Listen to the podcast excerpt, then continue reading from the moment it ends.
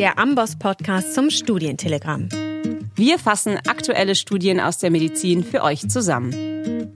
Heute mit einer Studie zum Thema Checkpoint-Inhibitoren in der Therapie der progressiven multifokalen Leukenzephalopathie.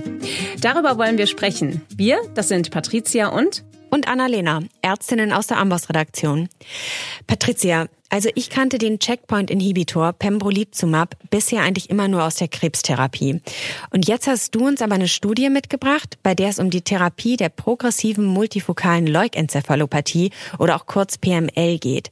Vielleicht einmal, bevor du uns was zu dieser Studie erzählst, sag doch noch mal ein paar Worte zu der PML. Was ist das eigentlich? Ja, sehr gerne. Also die progressive multifokale Leukenzephalopathie, eben kurz PML, ist eine sehr gefürchtete Gehirninfektion.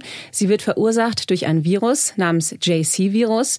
Und man vermutet, dass das Virus weltweit verbreitet ist und auch mehr als die Hälfte aller Erwachsenen damit infiziert sind.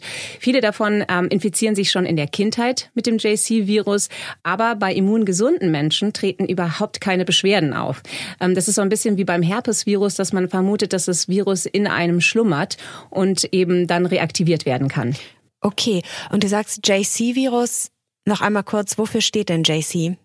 Ja, JC ähm, sind eigentlich die Initialen von dem Patienten namens John Cunningham, ähm, bei dem das Virus 1971 erstmals isoliert wurde. Und jetzt hast du ja gesagt, normalerweise beim Immunkompetenten treten gar keine Symptome auf. Wann treten denn Symptome auf oder wie entsteht die PML? Also vor allem bei einer länger andauernden Immunsuppression. Und das sind dann die bekannten Risikofaktoren, wie zum Beispiel eine HIV-Infektion oder auch eine Behandlung mit Natalizumab. Da hat man gesehen bei Patienten mit schwerer Multipler Sklerose, die mit Natalizumab behandelt wurden, dass auch hier, man weiß nicht ganz genau warum, aber dass es auch hier vermehrt zu PML-Fällen gekommen ist. Und ja, so wie beim Herpesvirus kann das Virusgenom bei einer Immunschwäche dann also reaktiviert werden. Das JC-Virus breitet sich dann auf dem Blutweg aus aus. Und wenn das erstmal die Blut-Hirn-Schranke überwunden hat, dann kann es die Myelinscheiden der Nervenzellen letztlich zerstören. Und was treten dann konkret für Symptome auf? Dann kommt es, wie der Name schon sagt, sehr multifokal, also je nach Fokus oder Lokalisation zu unterschiedlichen neurologischen Ausfällen wegen der Demyelinisierung im ZNS. Und das kann sich zum Beispiel zeigen durch Hemiparesen oder Sensibilitätsstörungen, aber, oder auch eine Ataxie, Aphasie oder Wesensveränderungen. Das komplette neurologische Spektrum praktisch. Ja. Die Infektion verläuft meistens eben innerhalb von einem Jahr letal und bislang sind die Therapiemöglichkeiten wirklich sehr begrenzt. Und genau darum geht's jetzt ja in der Studie, die du uns mitgebracht hast aus dem New England Journal of Medicine. Da wurden Patienten mit dem Checkpoint-Inhibitor Pembrolizumab behandelt. Erzähl mal ein bisschen. Mm, dafür hole ich ganz kurz aus. Also es war so, dass eine amerikanische Arbeitsgruppe aus Maryland, das waren überwiegend Neurologen, haben äh, festgestellt, dass bei der Untersuchung von Gehirnen von verstorbenen PML-Patienten eben in den Läsionen ähm, die T-Zellen, die T-Lymphozyten, vermehrt den Rezeptor PD1 exprimieren.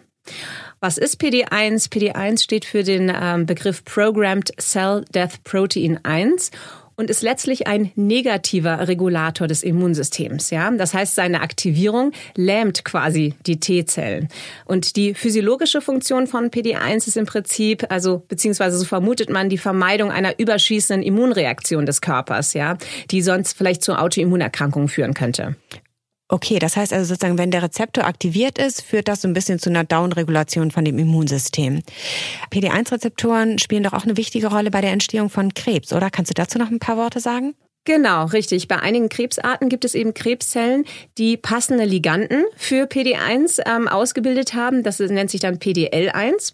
Und letztlich sind die Krebszellen dann natürlich im Vorteil, weil sie ähm, die T-Zellen, die sie sonst zerstören würden, nämlich dadurch deaktivieren, also lähmen und ähm, sich die Krebszellen damit halt weiter vermehren können. Als man das erkannt hatte vor einigen Jahren, wurden verschiedene Checkpoint-Inhibitoren entwickelt. Das sind Antikörper, die diesen Rezeptor PD1 auf den T-Zellen neutralisieren und damit die Blockade des Immunsystems beenden und ähm, die T-Zellen dann wieder reaktivieren, dass sie die Krebszellen zerstören können. Und ein bekannter, eigentlich mit der bekannteste Checkpoint-Inhibitor ist Pembrolizumab, auch Keytruda genannt. Und der ist inzwischen für mehrere Indikationen ähm, zugelassen, unter anderem für die Behandlung vom malignen Melanom oder auch vom äh, nicht kleinzelligen Lungenkarzinom. Ja, danke nochmal für diese Zusammenfassung. Spannend. Dann kommen wir jetzt nochmal zurück zu der Studie, die du uns mitgebracht hast.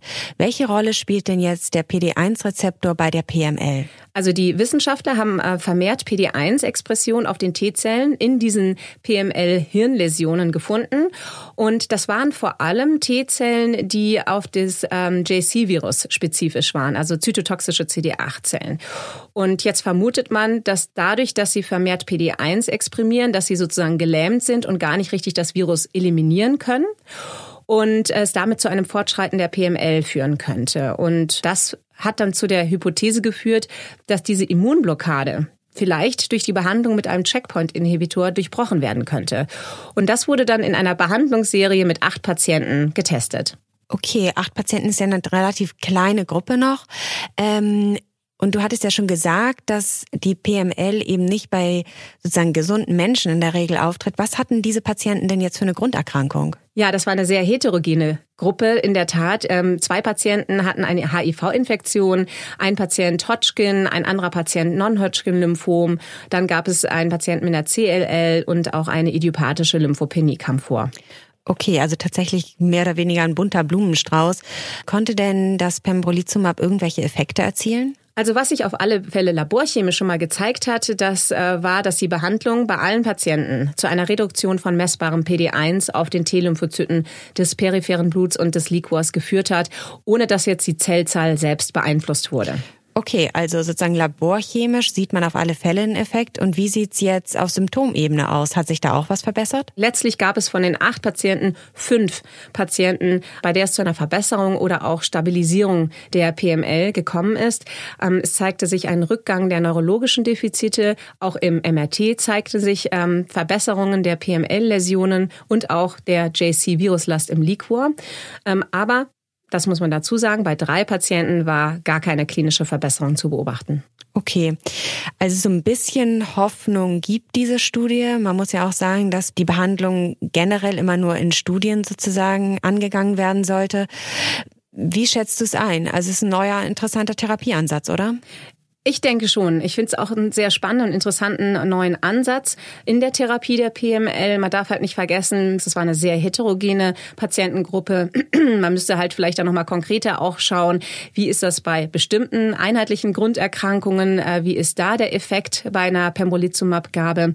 Ähm, also die Patientenzahl in dieser Studie war noch sehr gering und sehr heterogen und deswegen sind natürlich wie so häufig weitere Studien einfach nötig, um zu sehen äh, oder um valide Aussagen zu zur Wirksamkeit und Sicherheit treffen zu können. Alles klar. Vielen Dank. Verrätst du uns noch den Originaltitel der Studie? Sehr gerne. Das war Pembrolizumab Treatment for Progressive Multifocal Leukoencephalopathy. Und die Studie wurde, wie wir schon gesagt haben, im New England Journal von Cortese et al. veröffentlicht und von der Behörde National Institutes of Health gesponsert. Super, dann sind wir schon wieder am Ende unserer Sendung heute und bedanken uns fürs Zuhören und sagen ja. Tschüss. Vielen Dank und Tschüss. Bis, Bis in, in, zwei, zwei Wochen. Wochen. Genau. Möchtest du die Themen noch einmal in Ruhe nachlesen und in Zukunft immer aktuell bleiben? Dann abonnier doch auch unser Studientelegramm, welches wir in Kooperation mit dem Universitätsklinikum des Saarlandes und dem Agaplesion Markus Krankenhaus in Frankfurt herausgeben.